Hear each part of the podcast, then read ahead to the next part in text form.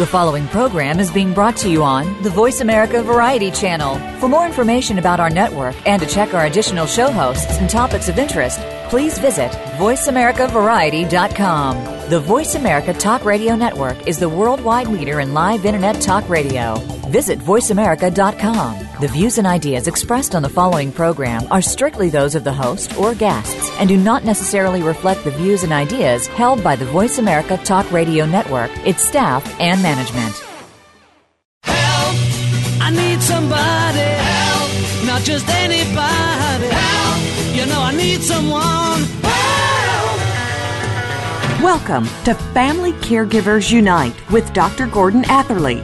Family caregivers don't have to be alone in their experiences. You will hear from experts and other caregivers facing the same issues that you may be facing. Now, here is your host, Dr. Gordon Atherley. Welcome to episode 324 of Family Caregivers Unite. This is Dr. Gordon Atherley, your host. I'm a physician retired from practice. Our topic today is dementia beyond disease, new ways of thinking. Now, dementia is the medical name for the effects caused by disorders of the brain. Common instances, examples of these disorders include Alzheimer's disease, stroke, and severe head injury. Dementia's effects may cause people to be unable to think well enough to carry out their daily activities, to lose memory in important ways, to have serious difficulties making decisions, losing the ability to solve even simple problems, to lose their ability to control their emotions so they can easily become agitated or aggressive, and to see things that are not there. Now, the dementia associated with Alzheimer's disease is the cause of much worry. Worry to individuals as they age, worry to families of aging people, worry to healthcare systems serving aging populations, and worry to governments faced with alarming statistical predictions. All of which is why our topic today, dementia beyond disease and new ways of thinking, is so timely and so important. And to discuss it, our guest is Dr. Al Power. Now, Al is a board certified internist and geriatrician clinical associate professor of medicine at the University of Rochester, and a fellow of the American College of Physicians and the American Society for Internal Medicine. He's a certified Eden alternative educator. His book, Dementia Beyond Drugs Changing the Culture of Care, won a 2010 Book of the Year award of the American Journal of Nursing and a Merit Award from the 2011 National Mature Media Awards. His 2014 book, Dementia Beyond Disease Enhancing Wellbeing, is scheduled for release shortly. He's recognized internationally for his medical work. He's a trained musician and song- songwriter. Um, his works include Life Worth Living, and this is a celebration of elders and those who care for them. His songs have been recorded by, among others, Peter, Paul, and Mary, who performed his song of elder autonomy, If You Don't Mind. Walter Cronkite used his song I'll Love You Forever in a 1995 Discovery Channel profile of American families. So, welcome to the show, Al. Thank you, Gordon. It's great to be back. Excellent. Now, Al, please tell us more about your career and any personal experience you have with family caregiving. Most of uh, the writing I've been doing is based on my professional work. I uh, began in private practice for seven years and then spent the better part of two decades working full time in large nursing homes in Rochester, New York, and uh, more recently have uh, changed my career so that I'm traveling and educating uh, and writing full time now. I uh, have uh, had uh, one relative, my mother-in-law, lived with Alzheimer's disease for several years, and we helped support her both at home in assisted living and finally in the nursing home where I worked until her death. And uh, my mother has uh, generally been quite healthy, but has had some health issues on and off. So uh, we've certainly provided some support there. Uh, but I have not had the um, the experience that some of your listeners have of being a primary uh, person caring for somebody with chronic illness over the long term. Okay, now let's talk about your book, Dementia Beyond Disease. Um, please tell us about it. Bill? Well, if I could uh, back up a little bit and start by talking about the first book, Dementia Beyond Drugs, just to get people up to speed, because Dementia Beyond Disease is actually a true sequel. It really picks up where the first book left off. And uh, Dementia Beyond Drugs came out four years ago and came from my work in trying to uh, explain my concerns about the medications that are often used when, as you mentioned, people living with dementia become distressed. And uh, as you know, many people are given uh, fairly uh, heavily sedating medications, particularly antipsychotic pills. And uh, I know that uh, up in your area, the Toronto Star just recently had a uh, an article about over medication in nursing homes, and uh, I know you've had uh, other guests talking about this as well.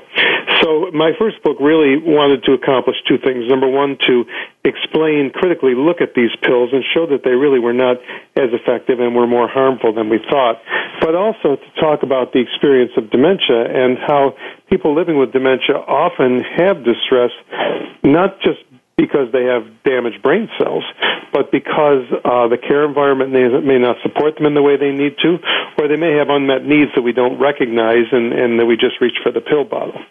So having done that, and I think um, having a modicum of success, particularly after several governments and the media started talking more about over medication, um, I realized that uh, a lot of people were paying attention to the message, but didn't really know how to start. And I felt like I needed to go farther and really uh, grabbed onto this one idea of well-being and uh, how could I use this as a positive, strength-based framework uh, to help people uh, living with dementia.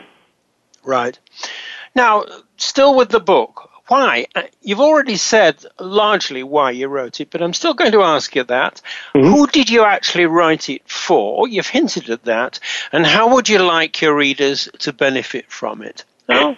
Uh, well, I've written it. Uh, you know, I always say with these books, I'd like to reach as broad an audience as possible. Um, one thing I will say clearly for readers is that this is not a book that's aimed primarily at doctors. I certainly enjoy when doctors read it, and many of them have benefited, but the approach and the language are not written as you would write a medical journal. This is really a book for a broad audience, and really it's written for anyone who provides primary support for a person living with dementia.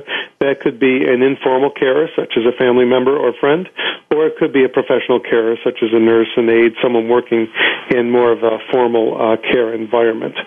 Um, and really, um, I, I realized that in spite of all of our efforts to deliver person-centered support for people, we really weren't going quite far enough because we were still mostly reacting to people's distress uh, with short-term interventions, and whether they were pills or other interventions, they were uh, sort of putting a band-aid on the moment, but they weren't really solving the person's needs long-term. And if you believe, well, it's just brain disease, then you would expect that it's just going to come back every day, and you need to react to it.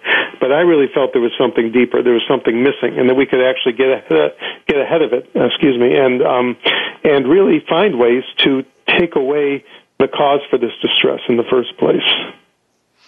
Now, we're going to talk a lot more about this in the subsequent, subsequent segments, but I just want to stay with this point about the needs of the people who you're addressing um, and the reason you wrote your book. I mean, just for a, just one quick example, did you get a lot of response to your first book uh, that said to you, we need to know more?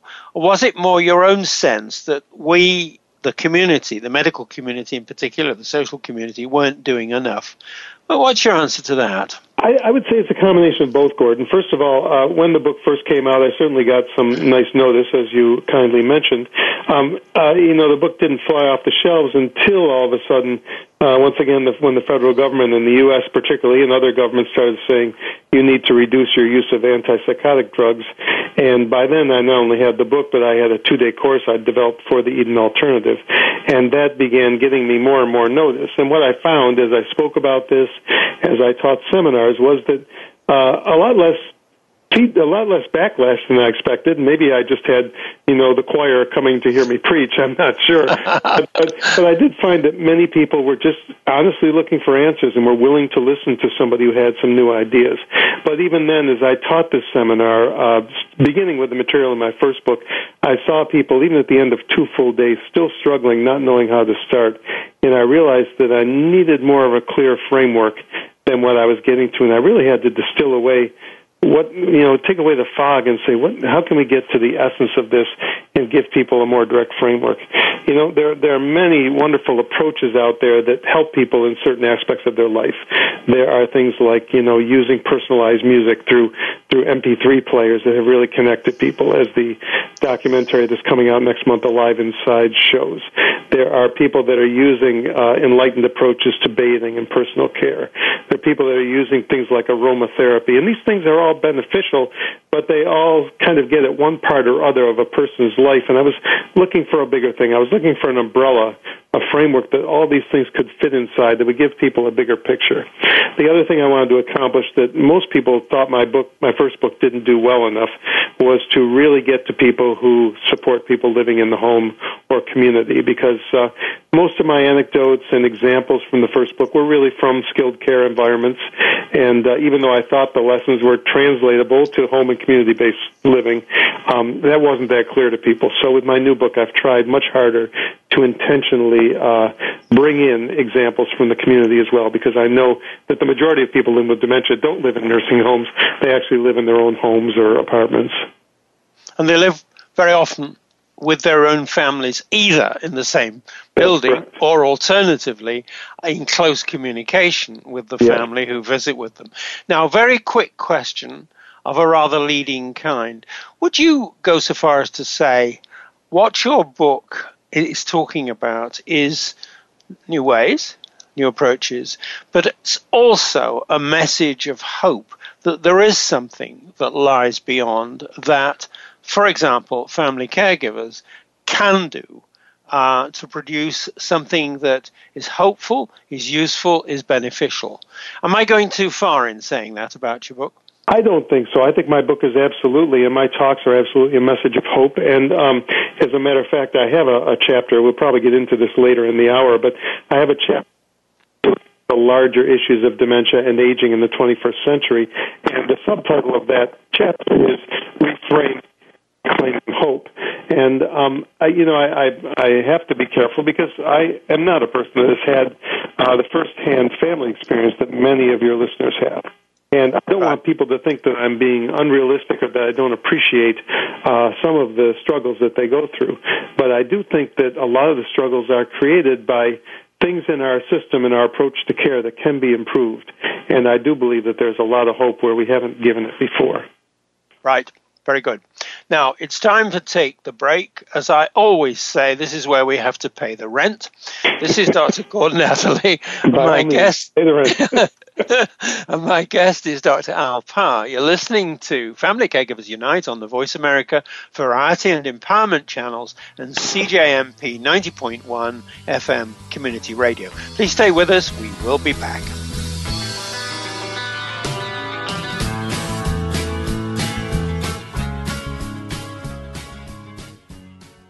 Become our friend on Facebook. Post your thoughts about our shows and network on our timeline. Visit facebook.com forward slash voice America. In the spirit of Have Couch Will Travel, Dr. Carole Lieberman creates a haven of sanity in an increasingly insane world. Each day we are bombarded with news of events that have never crossed our wildest nightmares. Society is spiraling out of control and everyone is reeling from it. But now there's an answer. The best way to keep sane in this insane world is to tune in to Dr. Carol's Couch on Voice America. Dr. Carol, a certified media psychiatrist, will broadcast live from her Beverly Hills office every Tuesday at 1 p.m. Pacific Time. Call or log in and get help with whatever is sending you reeling whenever you need a soothing voice to calm and advise you. That's Dr. Carol's Couch every Tuesday at 1 p.m. Pacific Time here on America's Voice, voiceamerica.com. American Heroes Network is a program for and about our American veteran heroes and their families. Join Gary Ray with his co host Linda Crater as they show what is being done to help our veterans and showcase the companies and organizations that are helping our veterans and their families rebuild their lives. Listen for American Heroes Network, live and powered by the Voice America Variety Channel, every Tuesday at 11 a.m. Eastern Time, 8 a.m. Pacific Time. Streaming live, the leader in Internet Talk Radio, VoiceAmerica.com.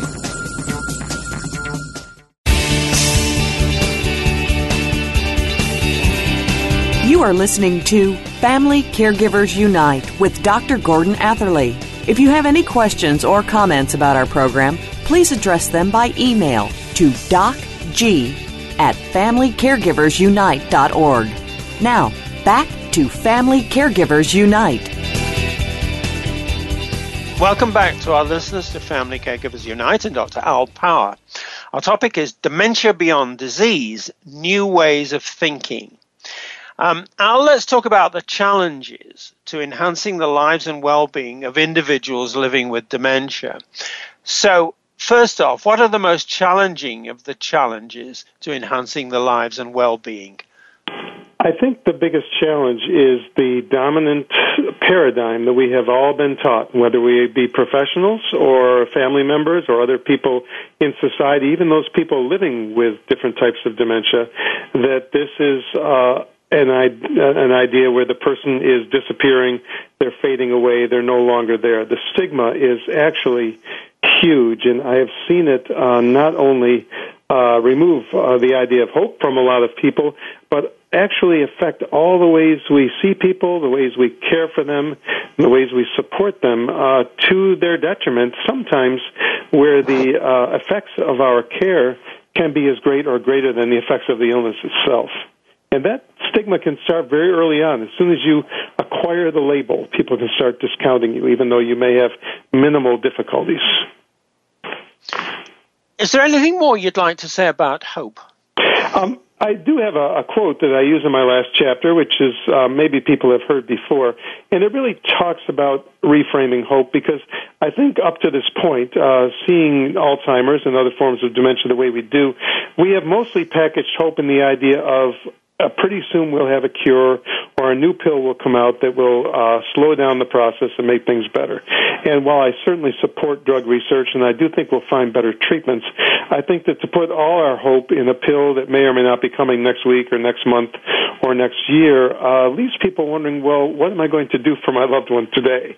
And uh, I love this quote. It's by the uh, former Czech president Václav Havel, uh, the writer who became the president of the Free Czechoslovakia.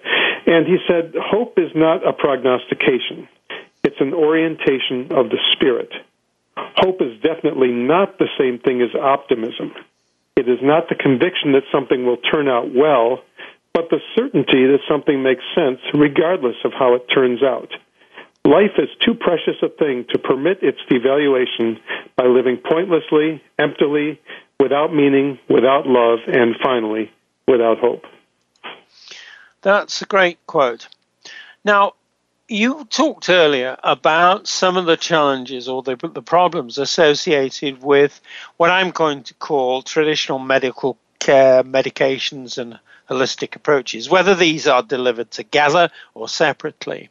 So, my question to you is how effectively do these these treatments, if you call them that, meet the challenges um, to individuals living with dementia? Um, well, you're going to get a wide variety of opinions on this, and I will certainly give you mine, and I certainly have based this on a lot of uh, data that's in the research as well. Um, when I talk about these medications, let's first be clear that what I'm going to talk about first is medications that are given to people who exhibit various types of expressions of distress or discomfort.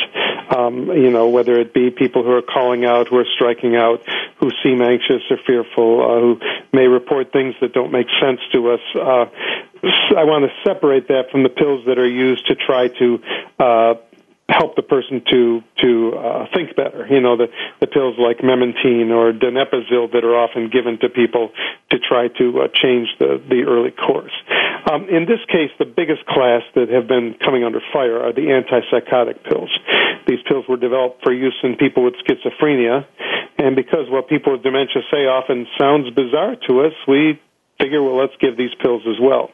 Uh, although interestingly, when you read the chemical changes in the brain in schizophrenia and dementia, they're quite different, and uh, there really is not a chemical rationale why you would use these drugs that block certain chemicals in the brains of people with dementia.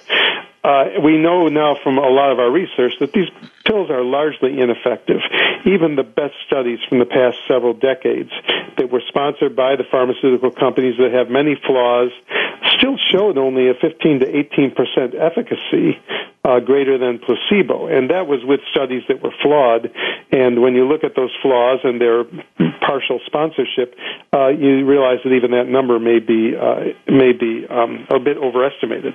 In addition, they are showing a host of side effects, and the newer drugs, which were touted as safer, are actually showing new side effects: excess uh, weight gain, high blood sugars, risks of stroke, uh, risks of pneumonia, and even excess death on an average of 60 to 70 percent higher than a placebo in um, the average of the last several studies.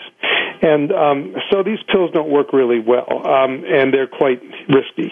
But the larger issue is uh, when we look at other drugs, is just the idea that the pill is what the person needs. That somehow their brain chemistry is off, and that's going to fix their problem. And that kind of ties into my exploration of these domains of well-being, because if you don't have some of these domains of well-being, uh, they're things that you can't ever get out of a pill bottle. And so, whether you switch from one of those drugs to an anti-seizure medication or a, something in the Valium family, you're still stuck in that paradigm that a pill is needed when maybe there might be something that uh, a pill is never going to answer. Now, let me ask you about holistic approaches. Um, that is an approach based on caring for the body as a whole. Um, probably involves things like diet and, and ways and, of living and styles of living and things of that nature. Um, what about those? How effective are those, whether they're combined with these other things you've been talking about or delivered separately? What about holistic approaches? Once again, I'll give you my opinion, and these are quite varied. Um, I think that there are some there are certain things that clearly can help a person be healthier, and there are some things that have been shown probably overall increase your health over your life and may reduce your risk of uh, problems down the road. And certainly, eating a healthy diet is one of those. And different people have different ideas what a healthy diet is. I have not yet subscribed to any of the extreme diets or the fad diets. I really believe if there's one diet that I would recommend more than anything, it's a Mediterranean type diet with a lot of uh, nuts and monounsaturated fatty acids like you see, or fats like you see in olive oil, and uh, not too much meat and a lot of vegetables and those types of things. Also, clearly being physically active is good for you. Uh, keeping your brain active is good for you. Although I'm not as big a fan of the artificial uh, stimulants like uh, like just sitting around and doing puzzles that may or may not uh, be something you want to do, but rather just engaging your mind in ways that actually are meaningful. So I think those things are all helpful, but I don't think there's any magic bullet. And every day in the paper, you read about, oh, eat blueberries, oh, eat yogurt, oh, maybe it's, maybe it's blueberry yogurt, I don't know, or eat this or eat that, or there's some herb or some vitamin that's going to prevent Alzheimer's, and I just don't think it's that simple. Right.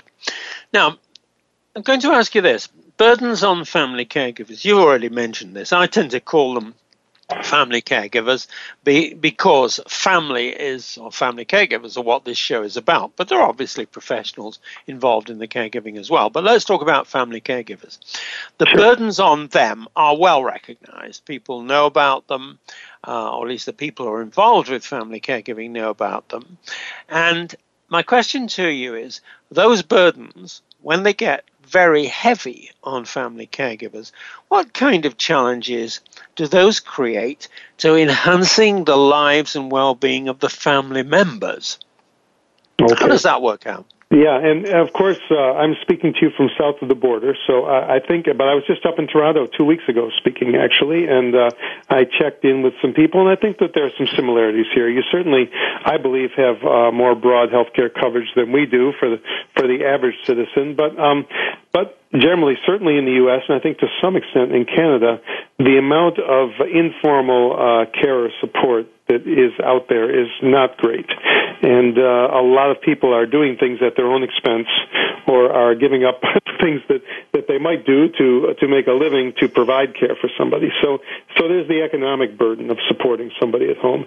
Then of course there's the burden of if you cannot get a lot of help in the home without paying a lot of money, you may become uh, really the the main not only the family member but sort of the doctor, nurse, social worker, or personal care aide, and everything else. And that may be an elder spouse, it may be a son or daughter who has a job or child care responsibilities, and so it becomes a very difficult challenge to be that kind of a person and wear all those hats twenty four seven.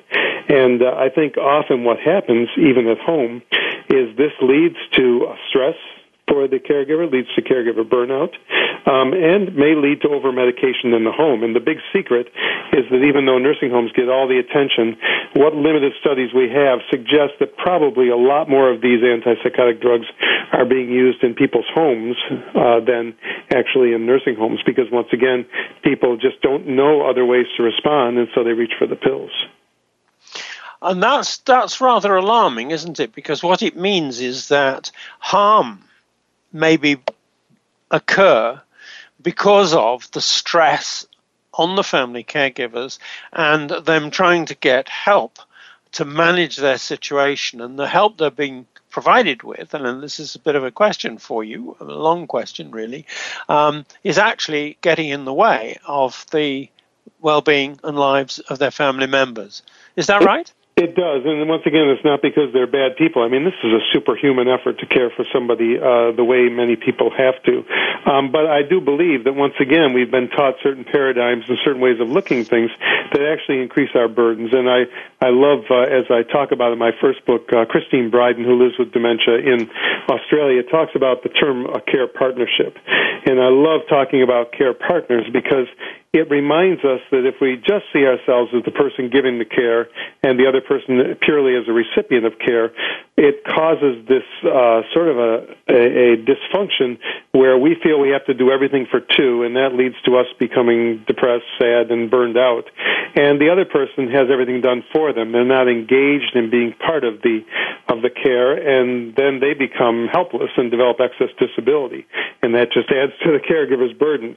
And so Christine Bryden really says we need to partner in care, and uh, the person with dementia is still at the center, not just as an object, but an active partner in this circle of care with all the other people. And uh, I know that um, the folks up there at the University of Waterloo, Dr. Sherry Dupuis and her group, have uh, advocated for the term authentic partnerships in dementia. And I just love that idea because it kind of takes some of the burden off the family member and says, you know, I don't have to do this alone. This person is still there. There's still much they can do if I can learn how to enable them. Yeah.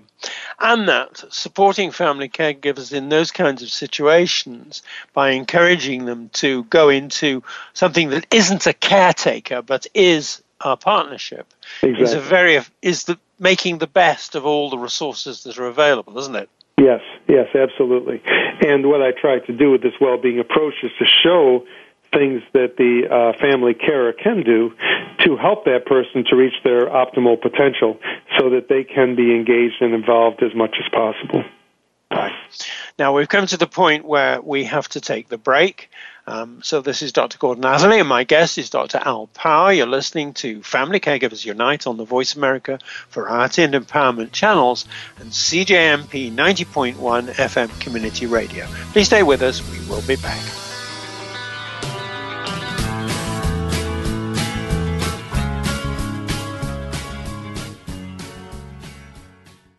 Follow us on Twitter at VoiceAmericaTRN. Get the lowdown on guests, new shows, and your favorites. That's VoiceAmericaTRN. There are over 140 million products manufactured worldwide. It is impossible to know the ingredients in these products, especially those made overseas. Stan Salot Jr., President and CEO of the HSF Mark and the Counterfeit Mark Alliance, is the host of People to People, working together for your safety. Stan believes in our right to know the type and amount of hazardous materials in consumer products and whether they are counterfeit. Find out how you can protect yourself every Tuesday at 2 p.m. Pacific Time, 5 p.m. Eastern on Voice America Variety.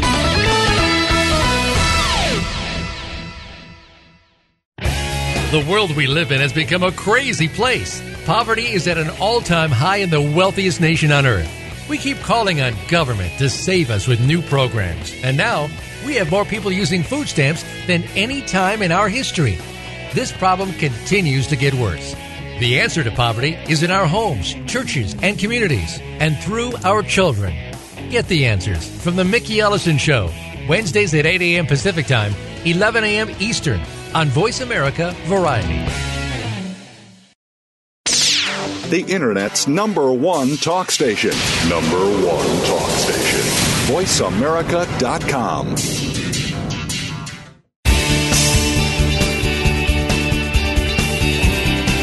You are listening to Family Caregivers Unite with Dr. Gordon Atherley.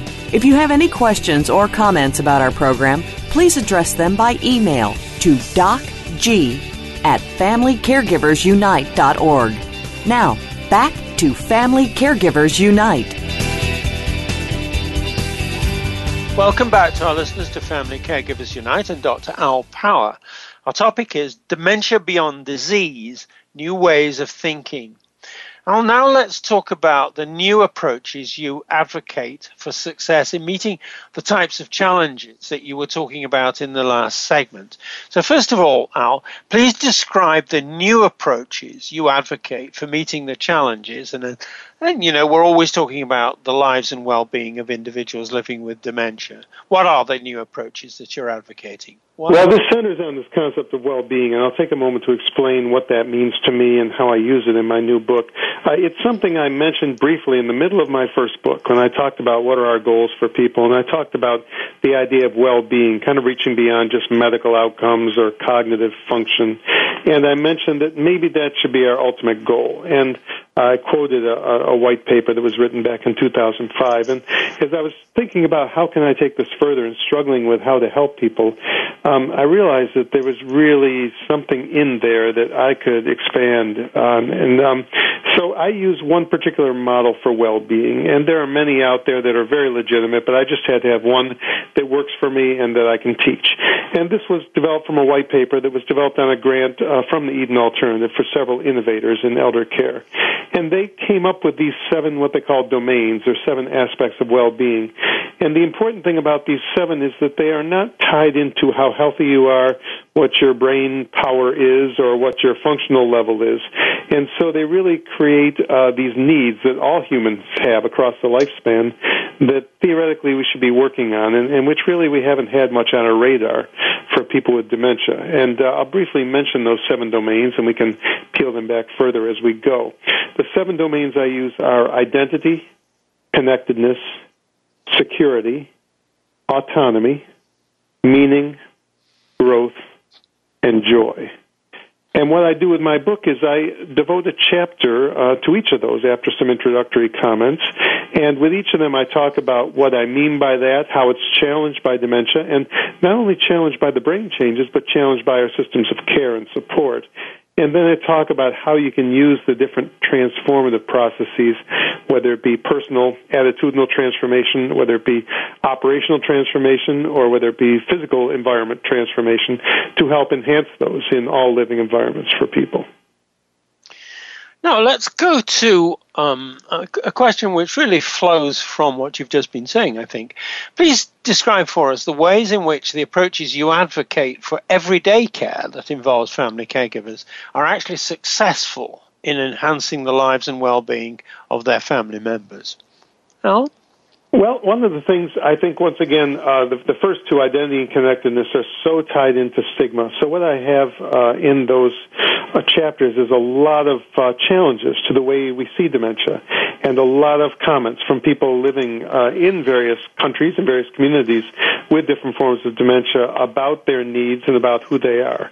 And once again, maintaining that person's identity can be very important. Now, along the lines of identity, um, there's a bit of a challenge for, for family members because um, they know the person's identity well, their past identity, but the person's identity is also evolving, and their needs and priorities and abilities are also evolving.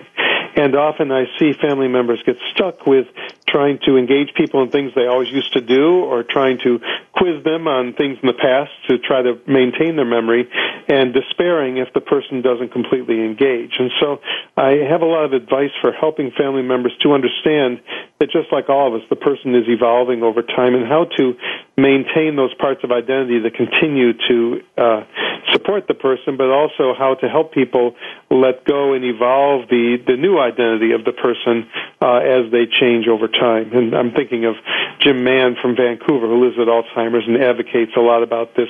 Meeting him a few years ago and having him say to me, "You know, I'm not the same person I was before. I have a new normal, and this is what I work with." And and my wife and I know that uh, I'm going to take who I am today, and I'm going to try to make the best of that. Let me just ask you a little bit more about that. That is making the best. Your your point about well-being. Um, quality of life is a phrase we tend to hear a lot these days. The quality of life of people uh, who are making the best in relation to dementia. Is that the same thing as well being, or is it something different? I think it can be the same thing. The problem with quality of life, at least in my professional work and, and certainly in uh, skilled care environments, is that, uh, and, and in research environments, I think we tend to measure quality of life still very much by medical outcomes.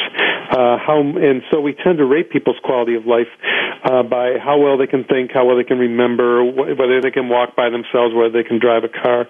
And if that's the only way you rate quality of life or well-being, then a person with dementia, by definition, could never have quality of life. And, and so I'm trying to get at those aspects that go beyond one's abilities. And uh, I think that this is uh, a really important sort of blind spot is that we haven't uh, gone that far in uh, measuring these things. Right. Now, next question. Um, this relates to people living with dementia, where the dementia has caused them to lose their memory abilities and also to lose, whether it's total loss or just impairment of, the ability to make decisions in their own best interests. So, what are the approaches that you specifically advocate for those two situations where people have lost memory, things have gone?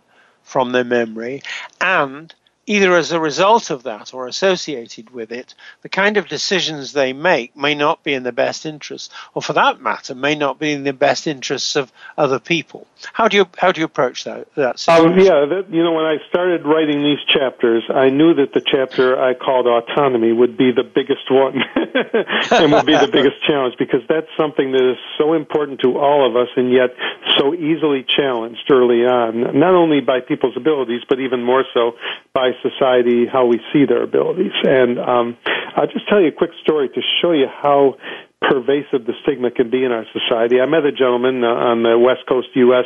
named Ed Voris who wrote a book about living positively with Alzheimer's. And when he was first diagnosed, uh, it was really his own internal awareness. It was not something other people would notice about his thinking. But he knew things weren't right. He took himself to the doctor, asked for testing, and it turned out he did have early stage Alzheimer's. And when he found out the news, he drove quickly to a, an Alzheimer's support organization by himself, drove over there, walked in, and mentioned that he had just been diagnosed with Alzheimer's and was looking for support. And the person at the desk said, Well, where's your family member? Where's your advocate? And he said, Well, I'm here to advocate for myself. And the response he got was, I can't talk to you. Come back when you're with a family member. And he went to two or three different adult support organizations and got the same response. So once again, the slippery slope happens extremely quickly. Um, so with that in mind, uh, I, one of the points I make that's very important in the autonomy chapter is that most people living with dementia can make some decisions at some level. What we tend to do is we tend to have all or none thinking. So uh, once the label is applied, people can't do for themselves anymore. And so, and the other thing we tend to do is we tend to view security only from the aspect of physical safety. We don't think about emotional security uh, that comes with you know continuing to to engage in ways that support you. And uh, so as a result, we tend to do things that uh, try to eliminate any downside risk, but at the same time, we eliminate any risk that the person can grow and have positive experiences. And so, what I talk to people about is negotiating risk, that you can never eliminate risk. Uh, my friend Dr. Bill Thomas says the only risk free human environment is a casket, and I think that's probably pretty true. And so, I have a, a stepwise process where you can talk to a person, understand what they'd like to do, understand the values that drive their desire, talk about abilities, and then find a spectrum, a continuum of empowerment where you can help them to try to continue to be involved in decision making uh, to the best of their ability. And then, of course, to monitor it over time, keep other uh, people involved in the decision so they understand what's going on, but also check to make sure the decisions you're making are you're making are working out, and that as persons' abilities change over time, you know they may need to be revisited as well. So there are many ways people can be empowered and be engaged in decisions if we learn how to truly partner with them.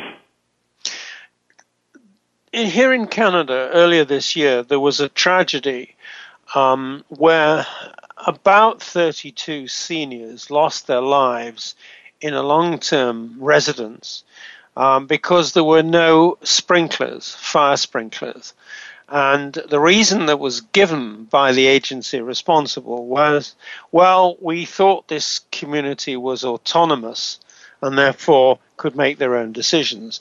And what that brought home, and it's very controversial, this, but it nevertheless made the point that there are occasions people make have empowered decision making to the extent that they need other people to make decisions whether it's about fire sprinklers or safety in general, to protect them and also to protect the others. Um, very controversial. What do you think about that point? Well, I think one of the mistakes people make, and it leads us to this all in one thinking, is that empowerment always has parameters. It always has boundaries, uh, whether you live with dementia or whether it's you and me. And I remind people that if we get a driver's license, we can drive anywhere we want, but you still have to stop when the light turns red. So there are always guidelines that prevent empowerment from becoming chaos. And uh, once again, that is part of what I talk about when I talk about negotiating risk. How can you improve the person's chance for quality of life without going overboard with risk? And I think nowadays, with any public building, whether it be a hotel, a nursing home, uh, sprinklers are becoming fairly standard and they're becoming code. And uh, so I, I just think, you know, I would challenge that and say, well, you know, we have a responsibility with these types of buildings that we have to have a certain uh, degree of, of uh, environmental uh, safety in place. And I don't think that really um, takes away anybody's rights. I don't see that as disempowering people who live there. I, I believe it's giving guidance to create a safe living environment for them. I'm going to make a controversial remark. You could even say that it's a matter of common sense. Uh, yeah, but you know what passes for common sense often doesn't seem to happen these days. so, so I mean, people read my book and they say, "Gee, your book seems like common sense." And I say it is, and yet nobody's doing it. So there's obviously a barrier there, and that's where regulations, operations, paradigms kind of get in the way of doing what we think would be the easy thing. Perfectly fair. That was a good answer. Now, once again, it's time to take the break, so we'll do that now. This is Dr. Gordon Atherley, and my guest is Dr. Al Power. You're listening to Family Caregivers Unite on the Voice America Variety and Empowerment channels and CJMP 90.1 FM Community Radio. Please stay with us. We will be back.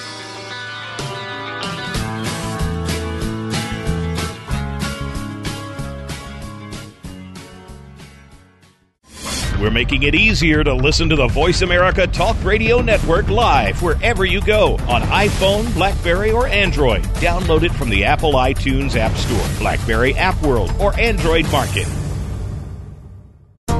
What if there was a radio show that could demonstrate how we can cut your taxes in half without diminishing needed government services? One that could explain how to create tens of millions of jobs at no cost to taxpayers, as well as fantastic yet easily affordable health care. Side effects include cutting crime rates nationwide, providing better education for our children, international peace and harmony, and protecting your private personal data from government intrusion. Tune in to Libertarians Working for You with Arvin Vora, weekdays at 2 p.m. Eastern Time, 11 a.m. Pacific, on Voice America Variety. Want to help make our world a better place, but not sure where to start? Tune into Better Worldians Radio with the creators of the social game on Facebook called A Better World. Join hosts Ray, Mary Sue, and Gregory Hansel, who will inspire you to make a big difference in small ways. They'll speak to experts, authors, volunteers, and everyday people who are changing the world daily. Better Worldians Radio is heard live every Thursday at 11 a.m. Eastern Time, 8 a.m. Pacific Time on Voice America Variety. Stimulating talk gets those synapses in the brain firing really fast. all the time. The number one internet talk station where your opinion counts. VoiceAmerica.com. You are listening to Family Caregivers Unite with Dr. Gordon Atherley. If you have any questions or comments about our program, please address them by email to docg at familycaregiversunite.org. Now, back to Family Caregivers Unite. Welcome back to our listeners to Family Caregivers Unite and Dr. Al Power. Our topic is Dementia Beyond Disease New Ways of Thinking. Al, now let's talk about the things you would you would like to do and you would like to see done to promote the new approaches you're advocating. So first of all, Al, what more would you like to do? Well, what I really love to do is clone myself, but since that technology is not available yet, um, I, I, my book has a lot of challenges in it. Uh, it challenges a lot of uh, the paradigms that are out there, even among people who are looking for more person-centered approaches. There are some challenges for everyone, but more so, it has a fairly radical thesis, and that is that I believe that much of the distress we see that's not easy to figure out actually comes from erosion of these various domains of well-being. And that if we actually stop reacting to the behavior we see and work in the background to restore these domains of well-being, we actually create an infrastructure where the person can be uh, much more better off and uh, and much better off, and uh, also uh, not have the distress in the first place. So we can really get behind instead of just reacting to distress, take it away in a proactive manner. Um, so what I would love to do is not only teach this uh, more broadly, but find some research partners who could actually find uh, some care environments who would be willing to take this on in a big way and study it to create some evidence behind it.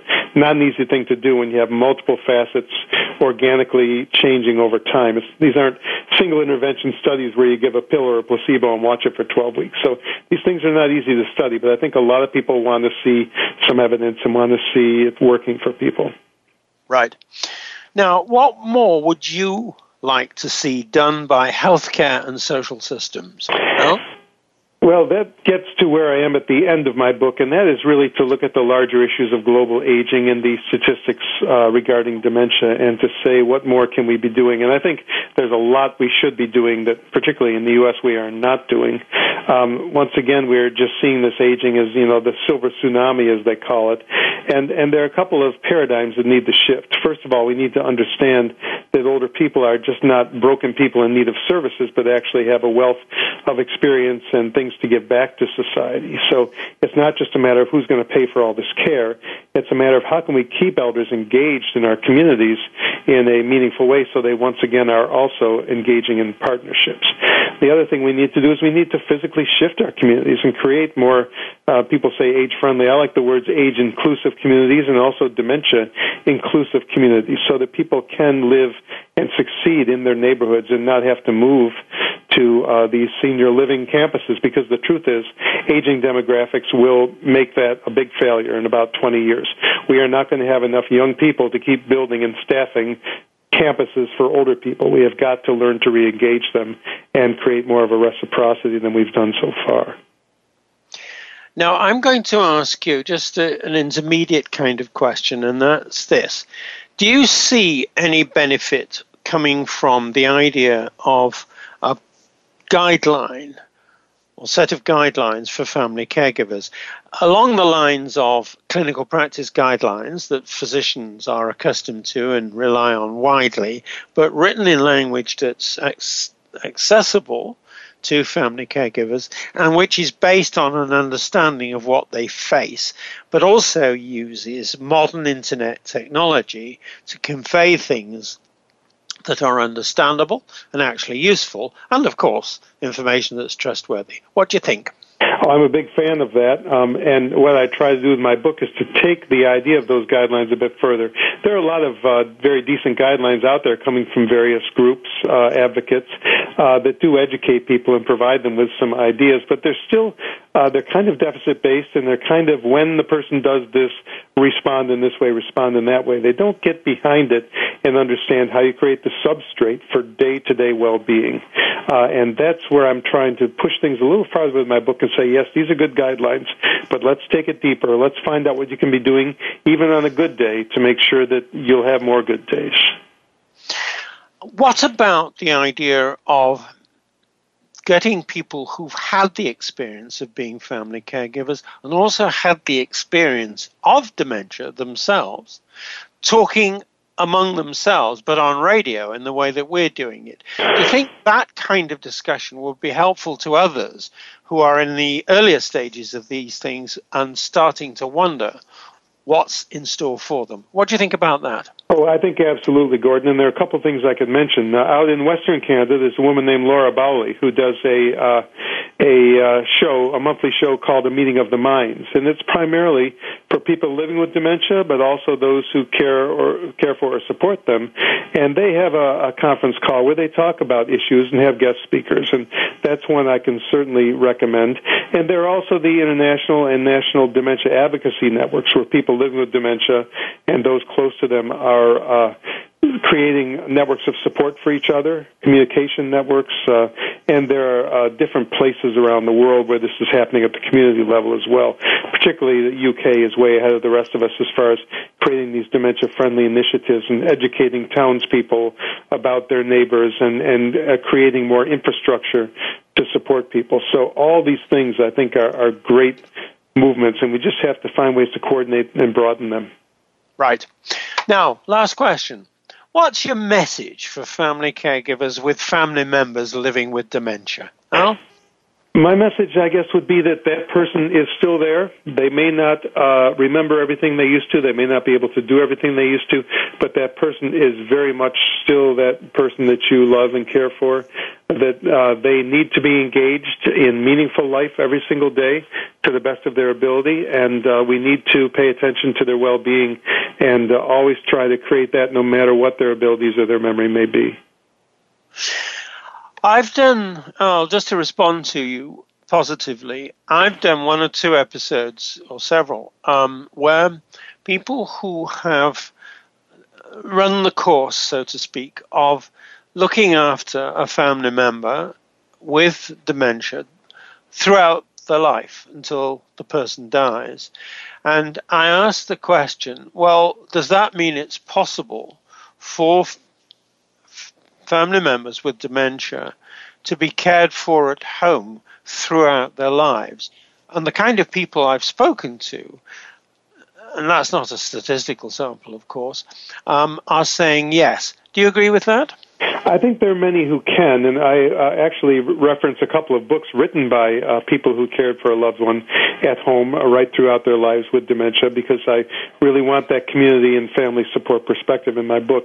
But uh, I only hesitate because um, I it, everybody's situation is unique, and I would never want to imply that if you're in the situation where you can't do that, where you need help, that you're somehow inferior. I think some people just have challenges that are insurmountable, and there are times when people actually do blossom in more of a formal care environment and do better because just whatever the the numbers didn't add up for them to spend their entire lives at home. And while it's desirable, uh, if a person becomes isolated or if the family carer can't um, flex to meet their needs, uh, then a home can be just as institutional as any nursing home you can imagine, and that's when it's not helping. Right. Does your book uh, address the kind of questions that family um, families are worried about when they're they're wondering, is it time for my family member to go into some kind of care facility? Do you deal with those in the book? I talk a bit about that in both books. I don't I don't ask and answer that question specifically, but what I think this framework provides and and I have lots of friends who ask me about their relatives who are home who are having some struggles, and ask me, "Do you think it's time?" And my response is really to look at these seven domains of well-being. When the domains of well-being begin to become eroded for the person, and that care partner at home can no longer maintain their well-being, then that may be the time for them to move to a place that's better able to support that.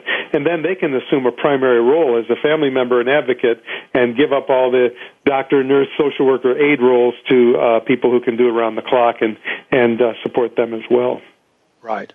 Now, unfortunately, we're at the end of this episode. Profoundly important. I wish you all possible success with the book because the message, the information in it, uh, the way in which you've approached um, some of these challenging questions is indeed new because it's a respectful approach that says there is something, there is something we can look forward to in the form of hope. Um, we can make the best of the situation. We can think in terms of well being.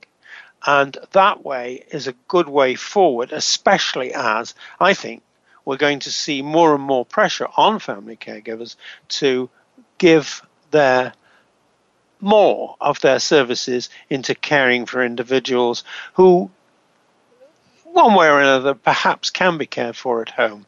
So that's a very long winded way of saying to you, Al, please keep up the good work because it matters to every one of us one way or another. All success to you in your work. And if I can do another episode with you to um, uh, move, help things move, help move your message out, help you in any other way, I'd be delighted to do so.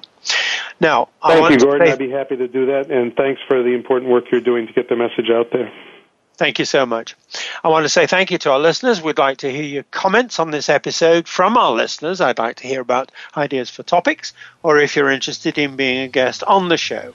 Our next episode will be family caregiving for MS. Please join us, same time, same spot on the internet. Talk to you then.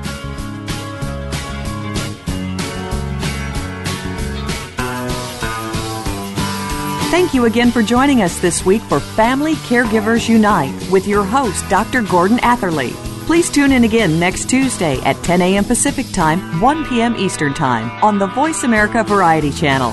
And until then, we hope our program will help make the coming week easier and more hopeful. And